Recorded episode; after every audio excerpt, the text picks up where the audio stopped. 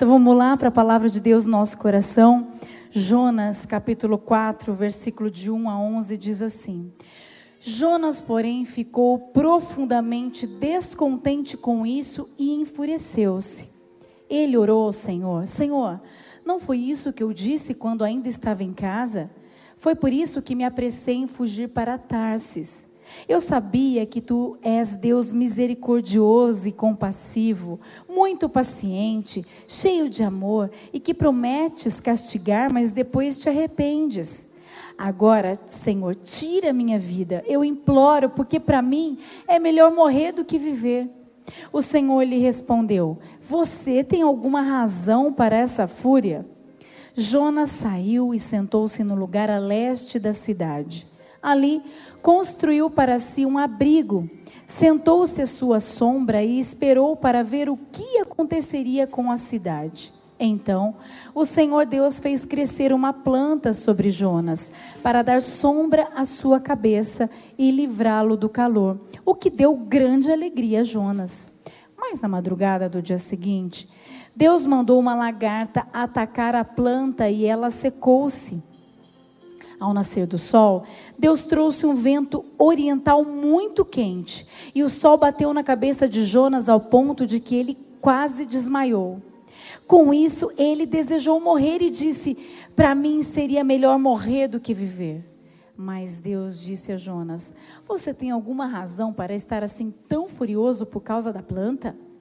Respondeu ele: Sim, tenho. E estou furioso a ponto de querer morrer. Mas o Senhor lhe disse: Você tem pena dessa planta, embora não a tenha podado, nem a tenha feito crescer. Ela nasceu numa noite e numa noite morreu.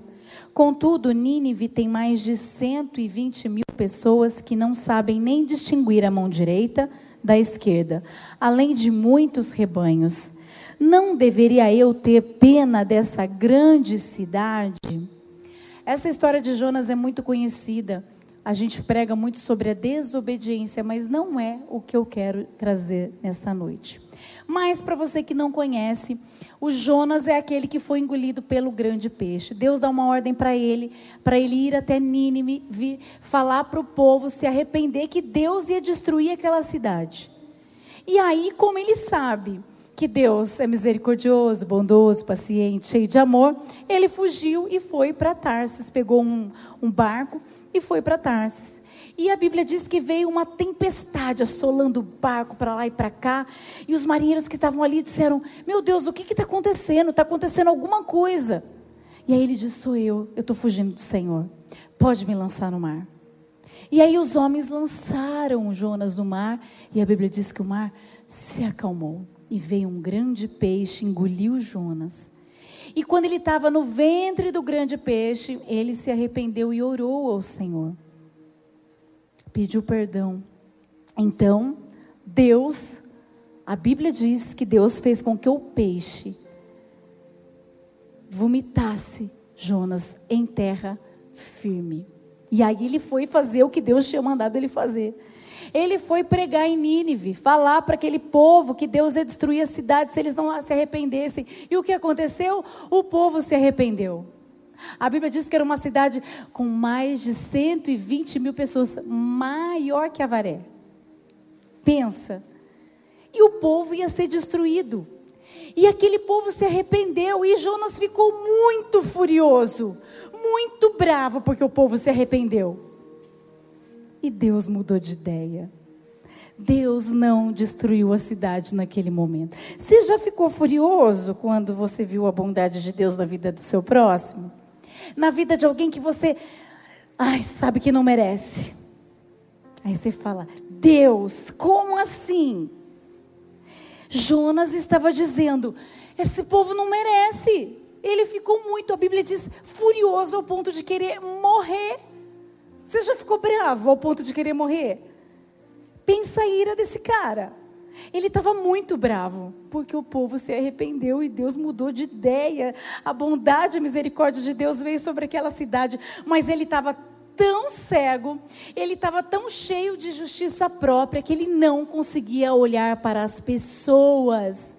Ele olhava somente para o pecado delas. Deus mudou de ideia e perguntou para ele, mas ele não conseguiu enxergar que Deus havia feito não o que ele tinha prometido, mas Deus fez algo muito melhor. Deus salvou mais de 120 mil pessoas e os rebanhos, como diz a palavra de Deus. Pastora, mas o que, que isso tem a ver com a minha vida?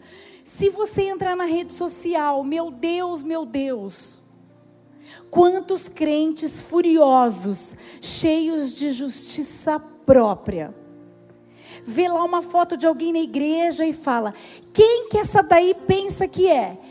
Fazia isso, fazia aquilo, bebia, fazia tal, tal, tal, tal, saía com todo mundo, bebia, bebia. Quem é ela? Agora ela virou santa? Quem é esse que roubou, que matou, agora ele virou crente e agora tem que pagar, tem que pagar, tem que pagar. É ou não é? Você já leu? Crente dizendo isso. Agora, cadê a mão de Deus sobre essa pessoa? Ela é uma nova pessoa? Sim, porque a Bíblia diz que quando a pessoa se arrepende, Deus se esquece do pecado dela. E muitas pessoas que cometeram coisas horríveis, elas têm que conviver com aquilo na mente. Elas recebem o perdão de Deus, elas se arrependem, mas você consegue imaginar uma pessoa que cometeu algo muito ruim? Ela começa a entender a verdade, ela se arrepende, ela pede perdão, mas ela não consegue reverter o que foi feito. E ela tem que conviver com isso até o último dia de vida dela. E se não for a graça, ela não consegue chegar até o último dia de vida dela. Ela antecipa, se é que você me entende. Então a gente tem que olhar a transformação na vida do nosso próximo e ficar feliz e falar: meu Deus, que alegria, essa pessoa era perdida e hoje ela está com a mão levantada na igreja. Meu Deus, essa pessoa cometeu coisas horríveis e hoje ele é um novo homem. Mas muitas vezes a gente está tão cheio de justiça e muitas vezes somos religiosos. A religião cega a gente. Por isso que Jesus é o nosso modelo. Jesus veio para morrer na cruz porque ninguém merecia que ele fizesse isso. Quando Jonas diz para Deus que aquele povo não merecia, ele estava dizendo: Eu mereço. Aquele povo não merece. E quando a gente diz, Deus, essa pessoa não merece, eu estou me colocando num pedestal de que eu mereço. E ninguém merece. Por isso, a graça para os bons e os maus. Jesus morreu na cruz para que a gente pudesse experimentar a bondade, a misericórdia e o amor de Deus. Mas a gente às vezes fica muito furioso, porque a gente não consegue ficar feliz vendo as pessoas viverem aquilo que muitas vezes a gente queria viver. A gente não consegue se alegrar com alguém prosperando, com alguém crescendo, com alguém mudando, com alguém causando, com alguém tendo filho. Porque a gente olha e fala, essa pessoa não, Deus. Por quê? Eu me lembrei, estava hoje de manhã, comentei, Ontem estava comentando com a minha mãe e com meu pai sobre isso. Num tempo em que eu não percebia, mas eu era bem religiosa. Eu estava orando, eu estava lendo a Bíblia, eu tinha o meu momento, eu tinha largado tudo. E aí eu queria engravidar da Valentina. Mas não vinha, não vinha. Demorou nove meses para eu engravidar da Valentina. E eu tinha toda aquela coisa, eu faço tudo certinho, né? E aí a minha mãe me liga e fala que uma adolescente estava grávida. Mas eu fiquei igual Jonas, eu fiquei muito brava. Fiquei furiosa com Deus. Falei, Juliano, como assim? A gente casou direitinho, a gente namorou direitinho, a gente largou tudo, a gente pipipi, pipipi. Coisa que você também faz. E aí o, o, o Juliano olhava para mim e ficava, oh Deus, tem misericórdia. E ele me ouviu, com olhar de amor, porque ele viu a minha revolta. Mas eu dizia: como pode Deus não dar um filho para nós e vai dar para uma menina que não sabe nem quem é o pai, que não tem estrutura nenhuma? E comecei a falar e chorar e falar e chorar. E eu não, não me lembro o que eu estava fazendo ali no momento. Eu só lembro que a voz, como diz o meu pai, a voz do Espírito Santo, fez para mim: fica quieta. Você não sabe do que você está falando. Você não sabe o que eu sou capaz de fazer através da vida dessa criança no ventre dessa jovem, então fica quieta. E quando eu falo isso, eu me arrepio inteira, porque eu senti um temor tão grande, um temor tão grande, e veio o versículo na minha cabeça. Assim como você não sabe como forma um bebê dentro do ventre de uma mulher, você não sabe as coisas que eu faço. Você não pode compreender as coisas que eu faço. Fica quieta. E eu chorei, pedi perdão para Deus. Eu chorei, chorei, chorei. E toda vez que meu coração queria questionar alguém engravidando do meu lado, eu me lembrava que eu não podia compreender, mas eu precisava me alegrar, porque uma hora eu ia experimentar dessa bondade. Eu me lembrei de um outro testemunho também, de uma pessoa que ainda não tinha engravidado, e ela dizia no carro: Amor, por que nós? Por que nós? Só a gente. E ele, cheio de Deus, olhou para ela e disse: Amor, por que não nós? Porque quando a gente questiona Deus, por que comigo? A gente se coloca num pedestal melhor do que meu próximo. E eu não posso esperar aquela pessoa que espere. A gente precisa se alegrar. A gente precisa se alegrar. Falando com o pastor. Hoje eu estava falando com ele, voltando do culto da manhã. Eu me, nossa, eu trabalhava com uma pessoa. A gente enfrenta mais luta mesmo, né? A gente enfrenta, os crentes enfrentam, e Deus aperfeiçoa a nossa fé. Eu trabalhava com uma pessoa que ela não cria em nada, mas ela cria em tudo ao mesmo tempo. Você conhece alguém assim? Ai, acredito em tudo, mas também não acredito em nada e está tudo certo. Gente, essa pessoa não tinha problema. Essa pessoa não tinha problema. E eu enfrentava um gigante por dia. Ligava para o pastor e falava: ora por mim. Todo dia no meu trabalho eu tinha um desafio. Eu falava, miséria. Aí eu olhava, a pessoa que não acreditava em nada, estava de boa na lagoa. E eu falava, meu Deus do céu, como pode não ter nada? Como pode não ter nenhum problema? A gente não sabe as coisas que acontecem a gente não conhece a vida das pessoas.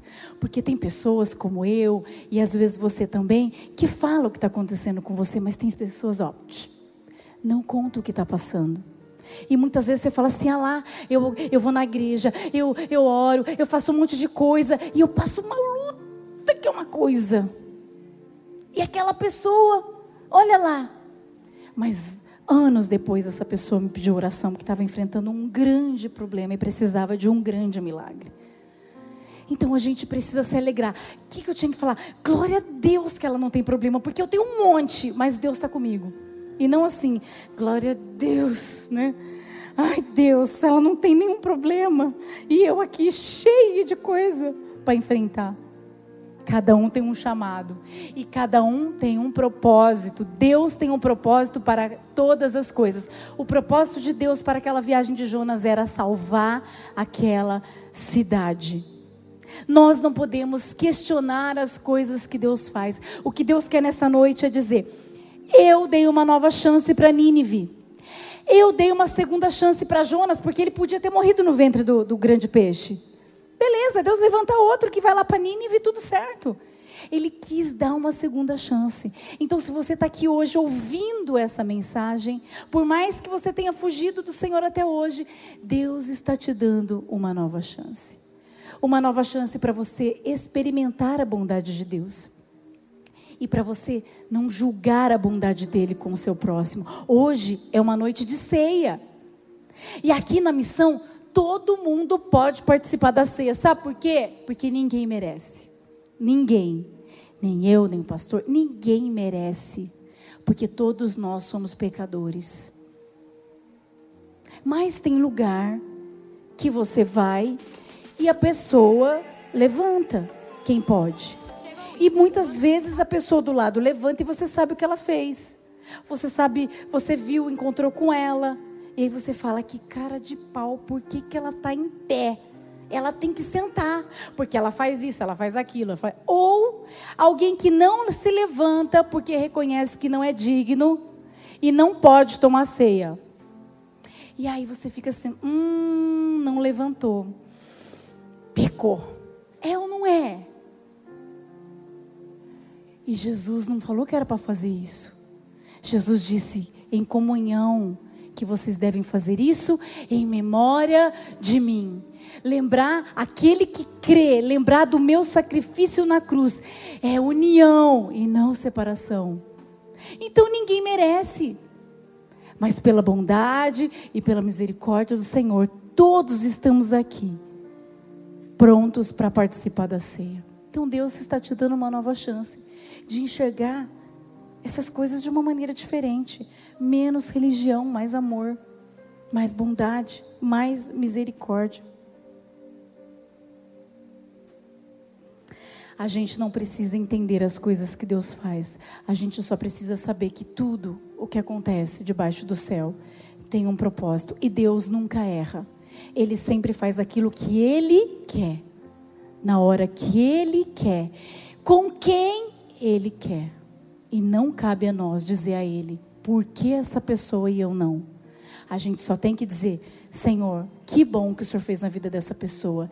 Eu também quero experimentar da tua bondade e da tua misericórdia. Feche seus olhos. Senhor, obrigada por essa palavra de confronto, mas é uma palavra de amor, porque o Senhor corrige quem o Senhor ama. Nós precisamos do Senhor para desvendar o nosso olhar, para fazer com que a gente ame o nosso próximo ao ponto de enxergarmos a sua bondade, contemplarmos e nos alegrarmos com aquilo que o Senhor está realizando do nosso lado.